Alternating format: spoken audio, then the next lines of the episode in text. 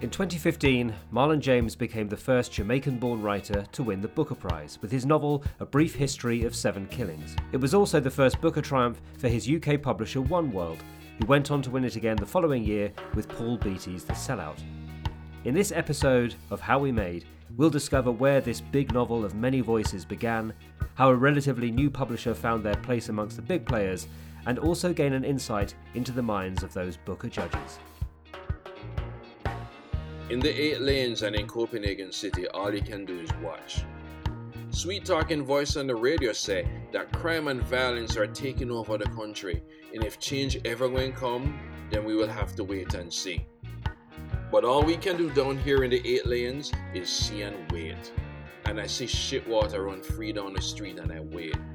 And I see my mother take two men for $20 each and one more who paid 25 to stay in instead of pull out, and I wait.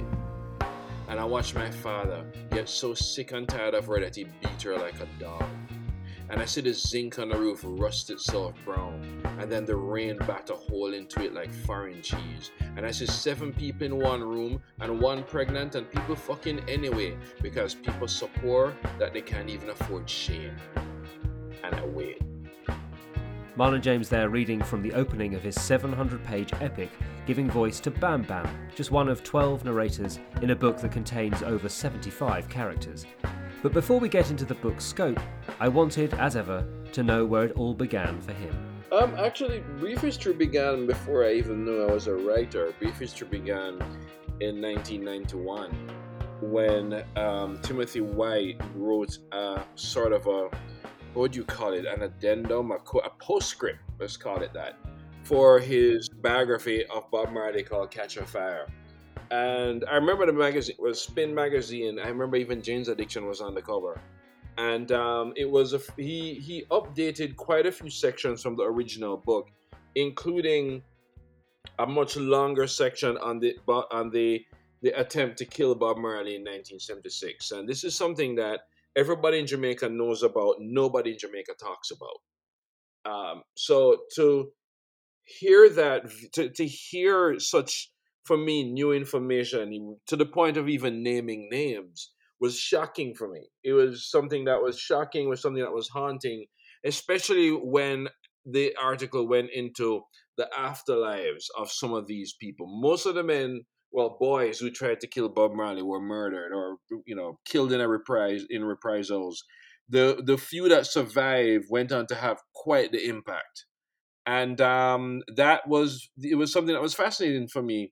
But I guess maybe I, I totally forgot about it, or it was incubating for a good you know near twenty years, um, because I didn't think about it again until you know two novels in, and that was years later.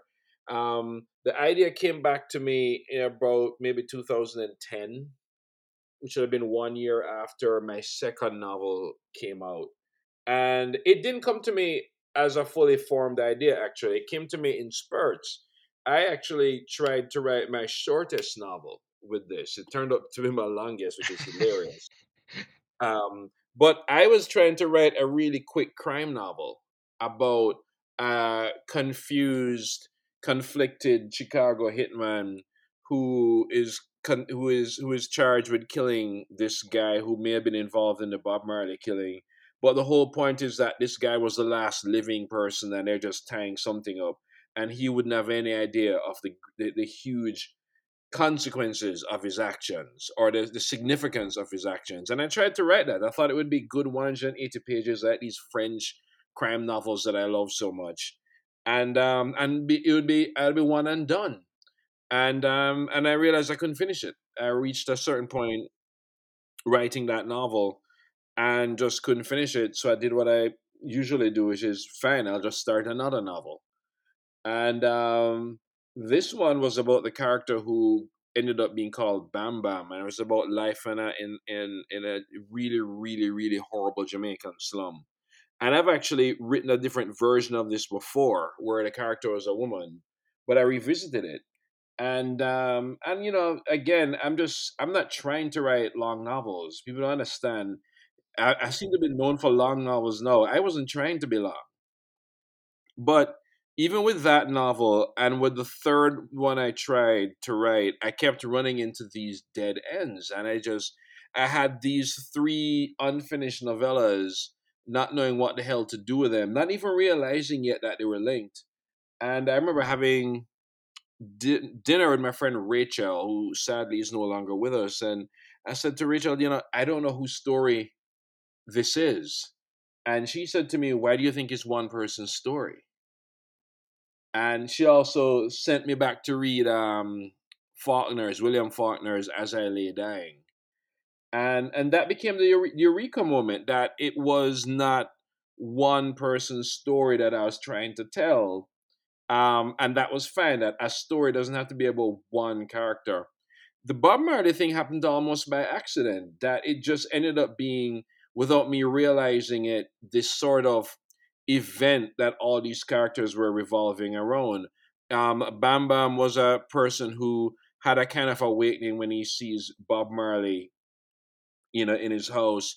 Um, you know, the, the the hitman is going after the last person, maybe the last person alive uh, at the time. He at, by the time I got to the book, he wasn't. Um, you know, even the character of Nina Burgess is somebody who was still watching this Marley character, and um, and I, between that, and I think because I was also reading Bolaño's Savage Detectives at the time, which again is about multiple characters surrounding one or two characters, that the novel started to take shape. And the great thing about about realizing I had a novel is that I also had a good 200 pages already. because I've been writing all these failed novellas, which were just sections of, you know, of a bigger narrative. And really, that's how it it started to take shape. You know, um, one of the things I've noticed in my novels is that the turning point never happens because of anything I did. I wish I was that smart. Um, my turning points always happen from some loose conversation with somebody, and an epiphany strikes me that they don't even realize. Um, Rachel wasn't trying to save my novel; she was saying, you know, maybe you actually have one um, you know, even Book of Night Woman before I wrote a good 200 pages before it actually became the, about the Night Woman. It wasn't mm-hmm. until you know I was talking to an African poet, a poet who used to live in in what used to be the Congo, and she mentioned how matrilineal societies were, and that was a eureka moment. I'm like, what if I had a matrilineal society on a slave plantation? So yeah, I you know it's it's it's listening to other people and realizing what I didn't see that was right in front of me that there was the bones, well, more than the bones, um, of a novel that was already, you know, the novel was already happening whether I knew it was a novel or not. With those three separate novellas that you'd been working on, was there then uh, presumably a, a, huge amount of work still to do to bring those together into a sort of coherent narrative for a novel? Well, yes, there was a huge amount of work because um, one, I still didn't know what kind of focus the book would have. Um, I didn't realize that it would be basically five chapters where each chapter was essentially a single day. Um, you, you know, it's it's and especially and, and some of these characters, you know, the first line I wrote in brief history, I think is now on page five hundred and eighteen. It wasn't just that now that I have all these words that a novel was there. A lot of those words didn't make the novel you know, if somebody were to ask, did I write that book in a chronological order? That answer is absolutely not. it, it, it's um, there was just so much more work to be done. I also had to let go of my influences. I realized that I actually did not want to write Savage Detectives. I got very bored very quickly with different characters revolving around the same people and the same event. What I became more interested in is what is what is the conse- what are rather the consequences of a singular event? Can one thing completely derail and change the, the, trajectory of a character's life? And that's ultimately what happened whether through their choices whether through deliberate action or whether through simply being in the wrong place at the wrong time all these characters end up on a trajectory that they wouldn't have been on otherwise and I became very interested in that in a very sort of, I guess, forensic kind of way. I wanted to know, okay, if you are running away, where are you in a year? Where are you in two years? Where are you in 10 years? Do you ever stop running? And um, because I was continually inter- interested in the afterlives of my characters, the story itself got bigger and bigger and bigger. There's a substantial cast of characters, and I wanted to know how you managed to keep track of them all when you were writing it, because I've got this vision of you with a wall covered in post it notes. I just have these really, really huge notebooks that I could use as spreadsheets. Hmm. So I mean, I have post-its, but I did have spreadsheets with characters. Um, because yeah, there were just so many of them, and if left up to my devices, I will start playing favorites and you know then one character will end up being overwritten another one underwritten. And i think um again when you're dealing with a big you know i guess it's the closest i've ever come to writing a social novel. Um, when you're dealing with such a, a huge cast you have to know what they're up to at all times even if that doesn't appear in the book. So yeah it was it it was sometimes thrilling and sometimes infuriating keeping tabs on so many people. But that was honestly the only way to one not play favorites and to not end up in a situation where he just end up with a series of pastiches really. As the title suggests this is a book which contains violence but it's also a book which is shot through with humor and it often comes from the language that's used by the characters. It seems as though you were having a lot of fun with that. Is that true? It is true and i think people are usually surprised because the, the, the reputation for violence sometimes outstrips the reputation for humor.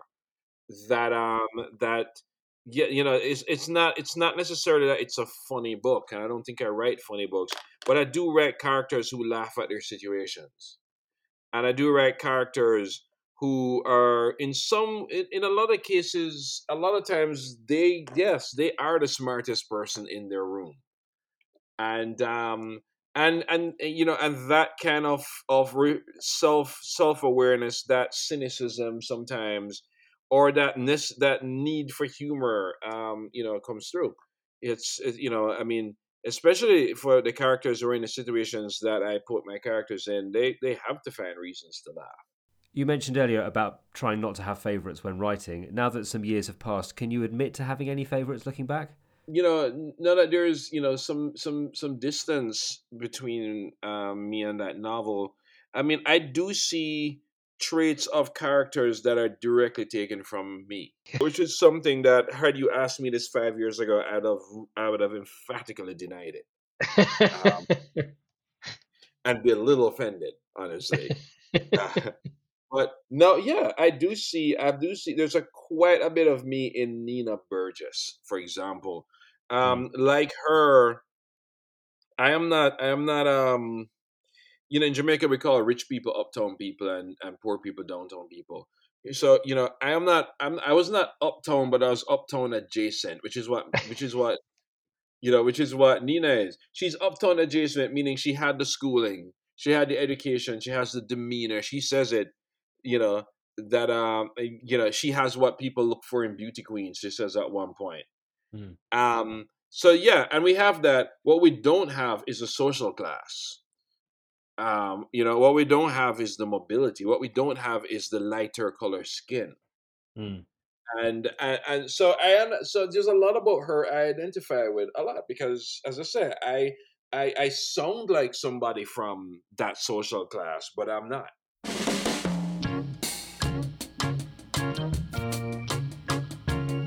In the same way that the roots of Marlon's writing of the book extend back a long way, so does its publication by One World in the UK. Publisher Juliet Mabey explains how she first fell in love with his writing. I had been thinking of setting up a fiction list for quite some months, years actually, and obviously hadn't made any progress with it. So I was at Frankfurt in 2008 and decided I would just start telling agents and rights people that I wanted to set up a fiction list and I wanted it to have that breadth and excitement that books like A Purple Hibiscus and The Kite Runner and and um, you know The Color Purple had, you know, the sort of um, books that I suppose now we're quite well known for, you know, books books that travel the world for the reader. And um, I happened to be talking to the um, the rights person of Trident um, Media in in New York at Frankfurt, and she said, "Oh, I think I've got just the book for you." and it was the Book of Night Women by Marlon James, and it was his second novel. And um, it's not an exaggeration to say that I absolutely fell in love with Marlon's writing from the very first sentence. And in fact, I've had the same reaction to everything I've read of Marlon's ever since. Um, I'd read a shopping list if he wrote it.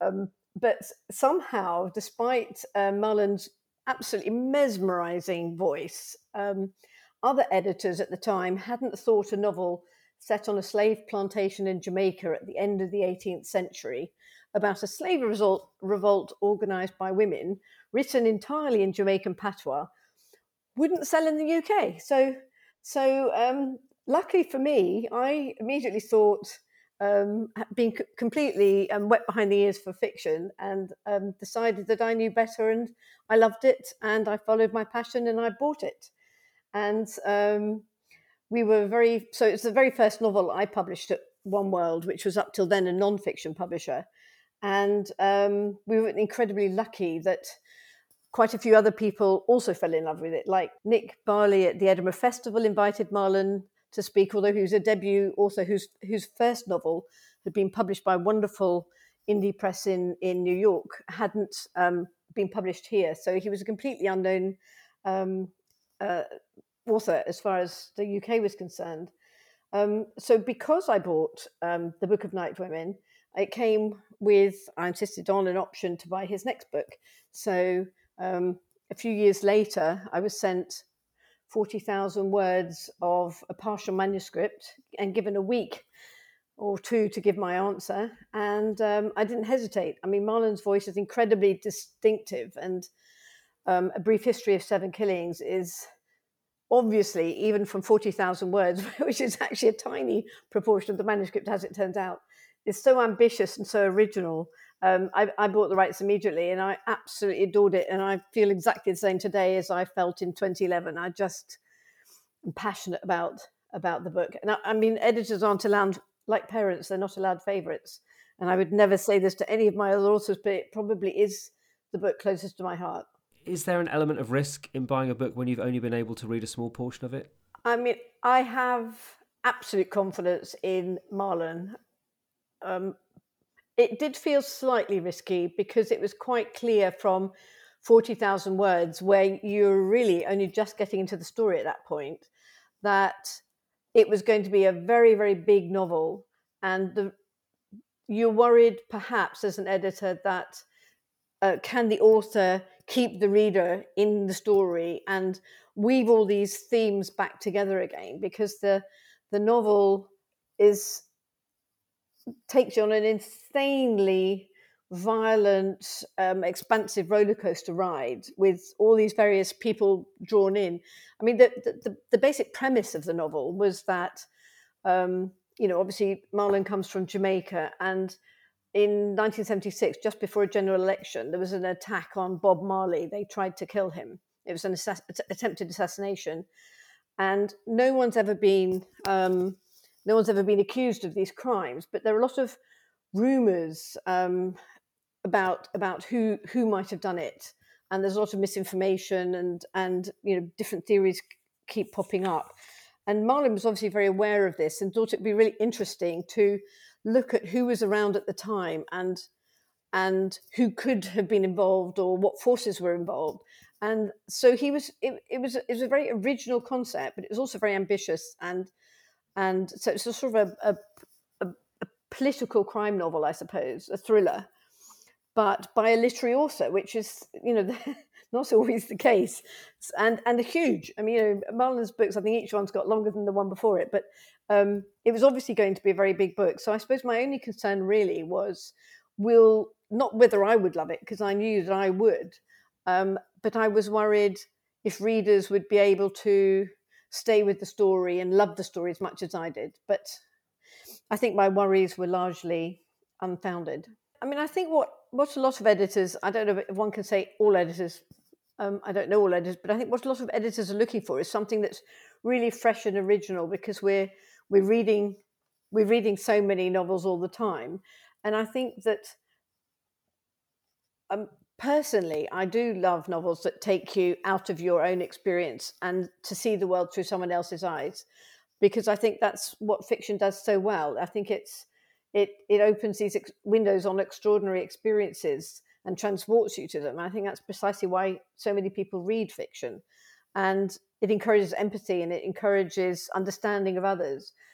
But in this particular case, I think it's you know I was a huge fan, like like most people in Britain, I think, of Dickens, and I think this book is is very Dickensian. It has this massive cast of characters. It's obviously it's obviously hugely long. Um, it's got a hefty page count, and it's got these numerous interweaving storylines that um, and it and in the finished novel, um, it d- displays tremendous mastery of the plot as well as the prose. The, the characters are incredibly well drawn and realistic, um, each one written in their own particular patois. You know, it's I think the Book of Night Women was written in Jamaican patois, but I think in many ways it was easier to read because your brain starts adjusting to it very quickly.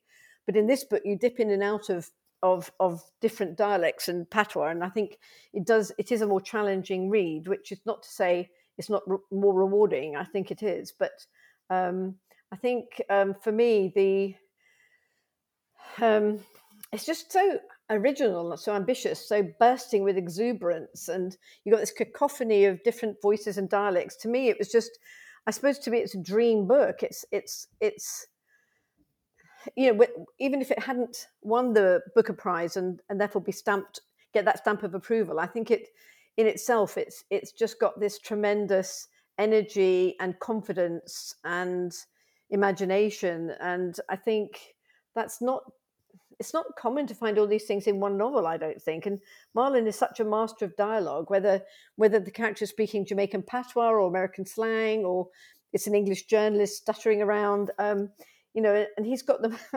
no, I'm sorry, I'm sounding like an awful fan, but um, he's got the most gorgeous prose imaginable. I mean, he's absolutely at the top of his game. Um, it's very hard to see that this is only his. This was only his third novel. Um, he's he's just so talented. I think every author must have this incredible author envy. I, I don't know, is it book envy? Author, I don't know, but um, it seems effortless. I know. I mean, the book took four years to write, so it's obviously not effortless.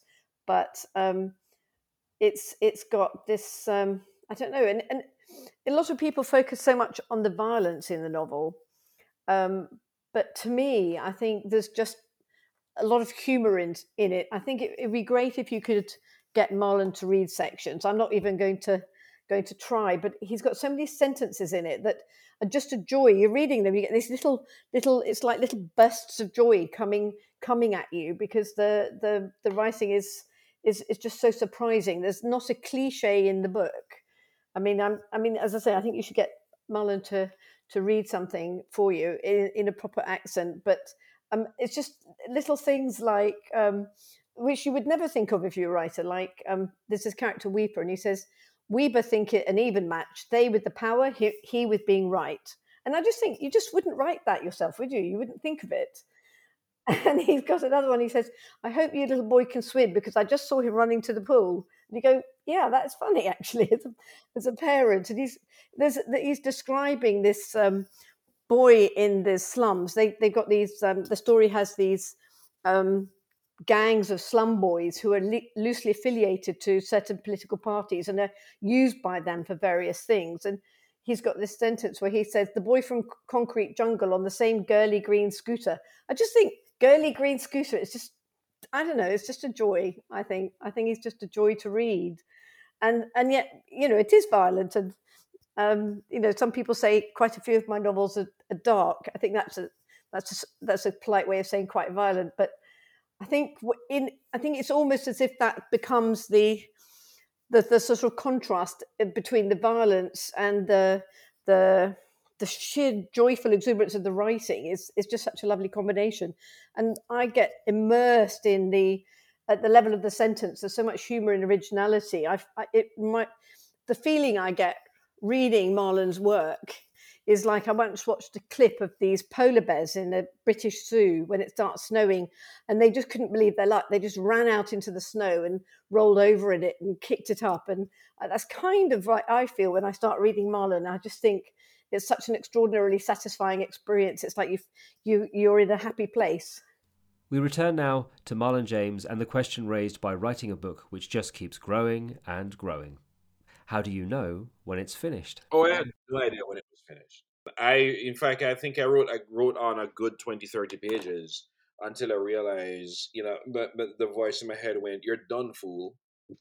you know, it's you know, it, it's because because brief history doesn't end; it stops, and I stopped because of that. I think even I didn't believe it. I think, okay, this is not an ending. I need closure. I need to tie everything up. I need to say something profound like the end of James Joyce's The Dead. Um, and and then I realized, no, I think a novel ends when you've run out of stuff to say. And I think um, the the stuff that I was writing was just retreading things that I've already said, or finding a way to tie up a point that was already made, not as elegantly, but it was made. And to trust that that was the ending, and and it took me a while to to accept that the the, the novel had ended a good 20, 30 pages before I stopped writing. And were you surprised at all about how enthusiastically the book was received in the UK? I, you know what, I'm listen. I, I think as a writer, I'm always surprised that anybody wants to read my book. I'm, I'm, still, you know, people like, I really love your book, and my usual response is, why? I, I, not that I have any contempt for the novel, the novels I've written, but I think I, you know, I spend so much of my space just coming up with these stories and being worried if they'd be accepted. Um, a lot of, you know, a lot of brief history was for me risky. It was, you know, there there are parts of it where, you know, I was reading lots of Virginia Woolf and and I was playing with stream of consciousness, and I remember thinking this will never fly and then thinking, you know what, I'll just leave it until my editor says take it out. And he never said, he never did. Um, so I, you know, to me, brief history was in a lot of ways me pushing, for me at least, the boundaries of what could be achieved in a novel. Certainly for me. Um, my previous novel, in a very way, is a very sort of classic in a sense of Victorian almost, or even 19th century idea of what a novel is. And that's because it was hugely inspired by 19th century novels and well 18th century novels and and and you know 18th century novel takes up a huge section of that story. Um, this was sort of me, you know, listening to dub records and and and the weirdest the weirdest music. A lot of it wasn't even reggae fact, a lot of it was Adam and the Ants, shockingly enough. Really? Uh, oh yeah, I was listening to his Peel sessions when I was writing huge chunks of this book. I have no idea what that means. I leave that for my therapist. Um, but it's it was it was you know it was me for a large part flying blind. So it, I was I am I was surprised and I am surprised that it had uh, such an audience. I really did think though that maybe people would be curious about the Bob Marley part, even though Bob Marley is gone by you know one third of the way in the book, if not earlier.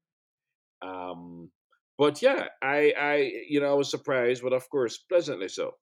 So obviously, we'd we'd published one book with him before, and so when we came to this book, we knew him, we'd met him, um, and um, I think there was a lot more, obviously, a lot more anticipation for this one. I mean, even the early reviews were very much talking about, you know, most anticipated novel of the year and that sort of thing. So we had a quite an advantage in um, with the Book of Night Women. We, you know, it was very much um, more of an effort to to get people to read it and to get enthusiastic about it. But I think with with um, a brief history of seven killings, it we had a lot of um, a lot of reviewers jumped straight in. I think the New York Times came in first, which is always very helpful. So um, that we we got quite a lot of positive reviews from the get go, and he had quite a lot of fans already, even before before he was longlisted. You know, he was getting um, some really great um, quotations from um, from um, like Irvine Welsh said, it called it um, a vivid plunge into a crazed, violent, and corrupt world told through multiple narrators and executed with swaggering aplomb, the most original novel I've read in years. And, and that wasn't unusual at the time. You know, people might have. Um, I think the Times was quite funny. They they said brief. The title is ironic, which um, clearly, clearly, clearly, a few people criticised the title for for um, for um, not being totally historical and not not being at all brief. But um, I think um, I think it was just a joy, and we we he's obviously had a lot of fans in, as I say, Nick Barley Edinburgh Festival, the Edinburgh um, Book, International Book Festival was hugely enthusiastic of his work and immediately booked him to come up. And um, luckily, by the time he got there, he was already longlisted for the Booker. So um, he, you know, he had a lot of um, uh, other things to do. He was filmed by the BBC and Channel 4 when he got there because, in case he got on the shortlists, they were then filming people if they came through just in case, and um, which was a wonderful experience. And Ben De who's the head of Channel 4 News, uh, Channel 4 was filming him and insisted on sitting in on the interview because he loved the book so much. So you, you had, you really got that sense that, um, or I, I certainly did. Maybe I suppose people who had negative views wouldn't be talking to me, but, but you really got that sense that people were hugely enthusiastic about this novel and really felt it was something special. And One World is now synonymous with Booker success, but I wonder if you can tell us what it was like winning that first time. well, um, unlike unlike some editors, I'm afraid I always tell my authors they're not going to win. She told me from the Cheltenham Festival she doesn't think I was going to win, and I didn't think so either. I think she was trying to put my put my fears at rest because I feel that they can then enjoy the dinner, and and I do the the the speech, which, um, to be fair, um, Gaby Wood tells people that it's just a such um, a privilege to be shortlisted. I mean, she doesn't use the word privilege, but you know what I mean. That that really all the shortlisters are winners, and um, so I wasn't nervous at all because um, I think the the word on the street was that a little life was going to win. And um, well, I did enter. Is it Guildhall? I did enter Guildhall thinking I wasn't going to win. Mm. And I started to behave that way because um, I don't think I was a favorite. But then again, Booker the Booker Prize does have a tradition where the pre-Booker favorite doesn't win. Yeah. Um. Anyway, so you know, I I that night I resolved to you know what I'm just gonna enjoy myself. And it was funny because right before they're gonna announce the winner, I actually went to the bathroom because I forget I don't need to be here. and I I don't think I've to this day I have yet to ever be pursued by a woman into a men's room to eh, to make sure that I go back to go back to the hall. And I'm like, I, I don't know if they knew that I had already won. I knew quite a few people in the room already knew that I had won. And we didn't know at that point that the journalist sitting at our table with us already knew already knew that um, Marlon had won. And she leant across to him very casually and said, um, "If you if you were to win, um, it would be really nice if if maybe you could just not thank your mother and your editor, but say something interesting about fiction." It's funny. The journalist who was at my table knew I won from in the morning, and she asked me if I'd written a speech, and I was like, "Nah, I'm not gonna win. I didn't write a speech." And she was like, "I think you should write a speech." I'm like, "No." I mean, I have a list of people to thank, but I'm good. She's like, I really think you should write a speech. And I'm like, no, I'm good.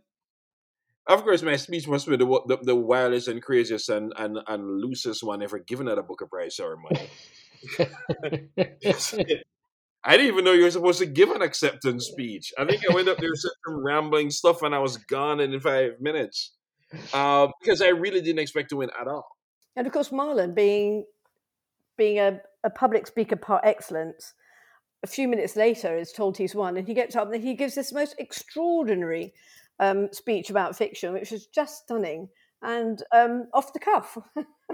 so, um, but yes, for it obviously was transformative for us as a as a publishing company. I mean, I'm very proud of the novels that we'd published. Um, this was our sixth year in fiction, so I was very proud of the novels that we'd published in those six years.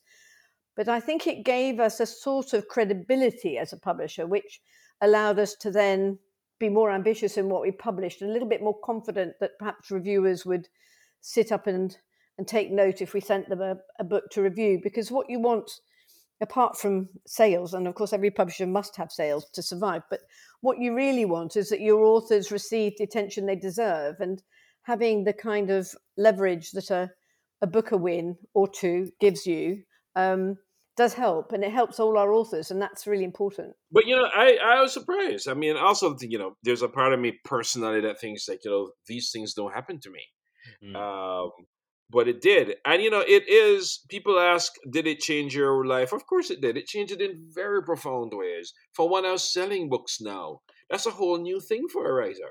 It's like, it's like um, and you know, it's it's it's the thing about the Booker Prize is even with it now being open to Americans, it's still such a Commonwealth thing that yeah. overnight somebody in Nigeria knows who you are, or or somebody in in in Mumbai, and they're curious Mm. and and if they like your book then it becomes celebrated uh, you know in different places and you know not long after the booker prize i was in jaipur and this this the the the, the curiosity and the the the um not just the curiosity but that people had read it and that and that they've seen something that connected with them um in it I think was I think was phenomenal. But I also and I think that really wouldn't have happened without you know without the Booker Prize.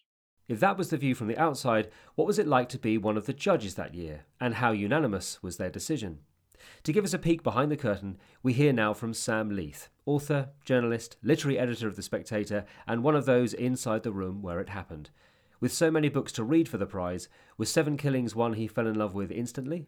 I, I think I probably wouldn't say instantly, in the sense that it was you know, because you're reading one a day, there was, I think, a bit of it, the sort of barrier goes up, and you're like, oh, Christ, this one's 700 pages long and dense, you know.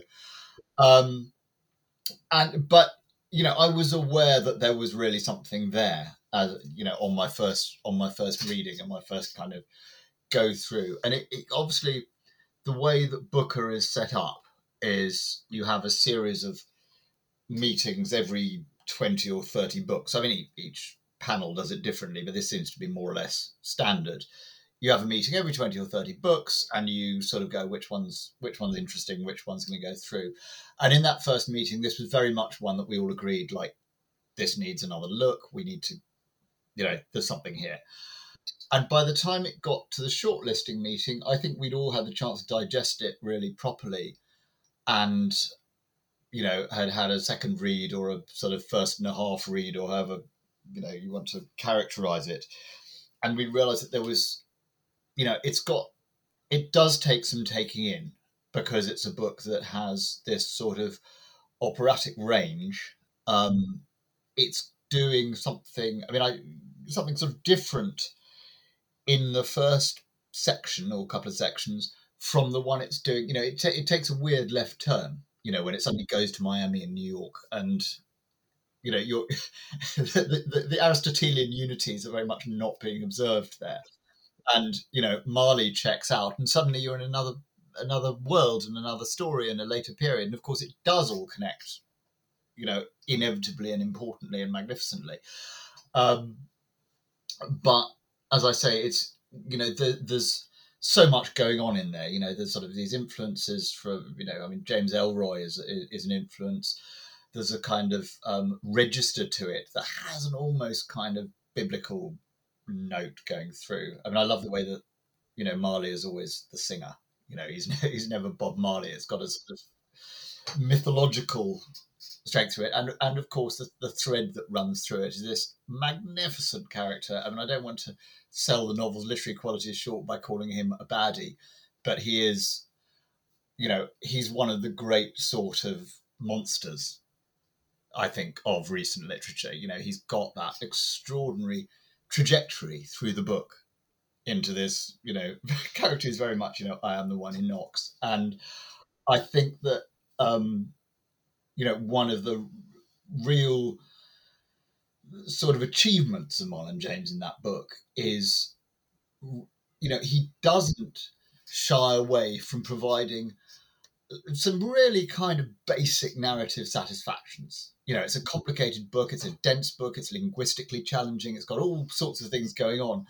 But, you know, Marlon James, he grew up reading, you know, crime novels and Marvel comics and all sorts of things. And he, he kind of recognizes that you know, there's a kind of basic storytelling oomph in there.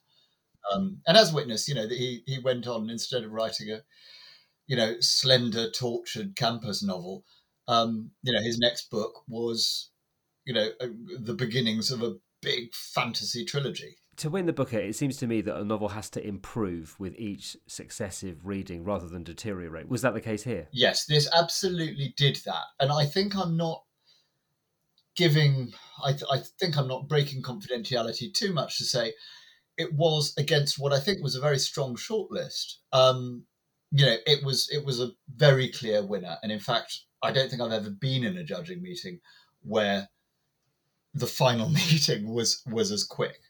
Um, I mean, essentially, I, sort of this is how I remember it. So we went around the table, you know, the idea being that that we'd each start by saying, you know, whether there was one book that we all, you know, liked above the other ones. And I think we, we're about halfway through this process, but I stuck up my hand and said, look, we could cut this shorter. Has anyone not got seven killings at the top of their list? And there was a sort of uh, no. And then I, for the sake of argument, kind of tried, said, okay, let's half heartedly say, if we were making a case against this book, what would we say? And again, it was very tricky to make a case against it. I think the only one you could make is, it, it you know, it's broken backed. Why is why doesn't it stop with Marley's death, or why doesn't it stay in Jamaica? Um, but as I said earlier, you know, thematically and in terms of the arc of Josey and the story of the post-colonial Jamaican diaspora, which is you know what it's talking about, and it's sort of winding up, you know, politics and commerce and gang warfare and drugs, you know, in which Marley is a kind of you know linchpin at the beginning. It's you know that story goes where that story goes, and that's the story of the book.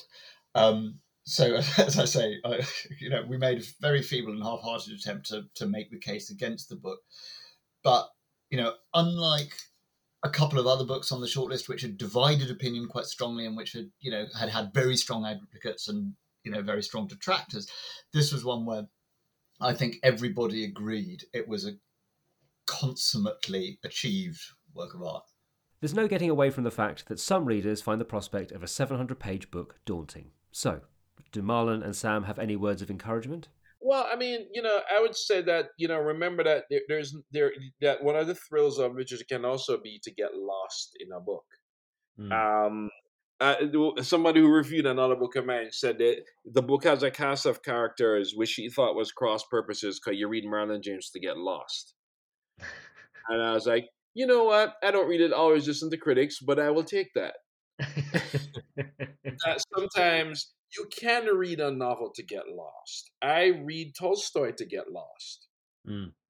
Um, you know, I I you know I read um Mo- Lord knows I read Moby Dick to get lost. Mm.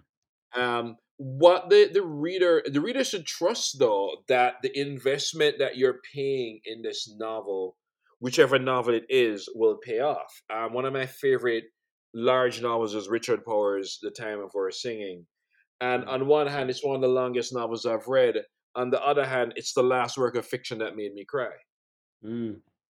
Um, yes, and I think he's actually up for the Booker Prize. He's he's in the he's in the shortlist of this year. He um, is, yeah, for the second year in a yeah. row, yeah. Yeah. Um, but it's it's I think there there are things to a big novel that isn't necessarily there in a short one. It doesn't make them better or worse. I just think it's a it's a different kind of experience, and I think um, you you you you enter a novel, hopefully a novel like mine, to sort of immerse yourself in it. A novel that big, you stop being a reader, you become a participant, you become even sort of a voyeur. Yes, I would say do. Um, I would say, you know, it's it's divided into books. Um, so you know, imagine that you've got five or six little books rather than one big one, maybe. Um, and I think the thing to do is to sort of go with it because, as with a lot of books that appear to be difficult because the idiom's tricky or they're dense, you know, you just need to read your way into it and you start to realize that actually there's an extraordinarily exciting story here. There's a huge amount going on. It's very funny in, you know, lots of bits. Um, and it's, you know, I remember like reading A Clockwork Orange. Um, it's not not necessarily a completely inapt comparator, though Clockwork Orange is much shorter. And the first time I read it, I didn't have one of those copies that helpfully has a glossary in the back of the kind of Russian English macaronic language in which it's written.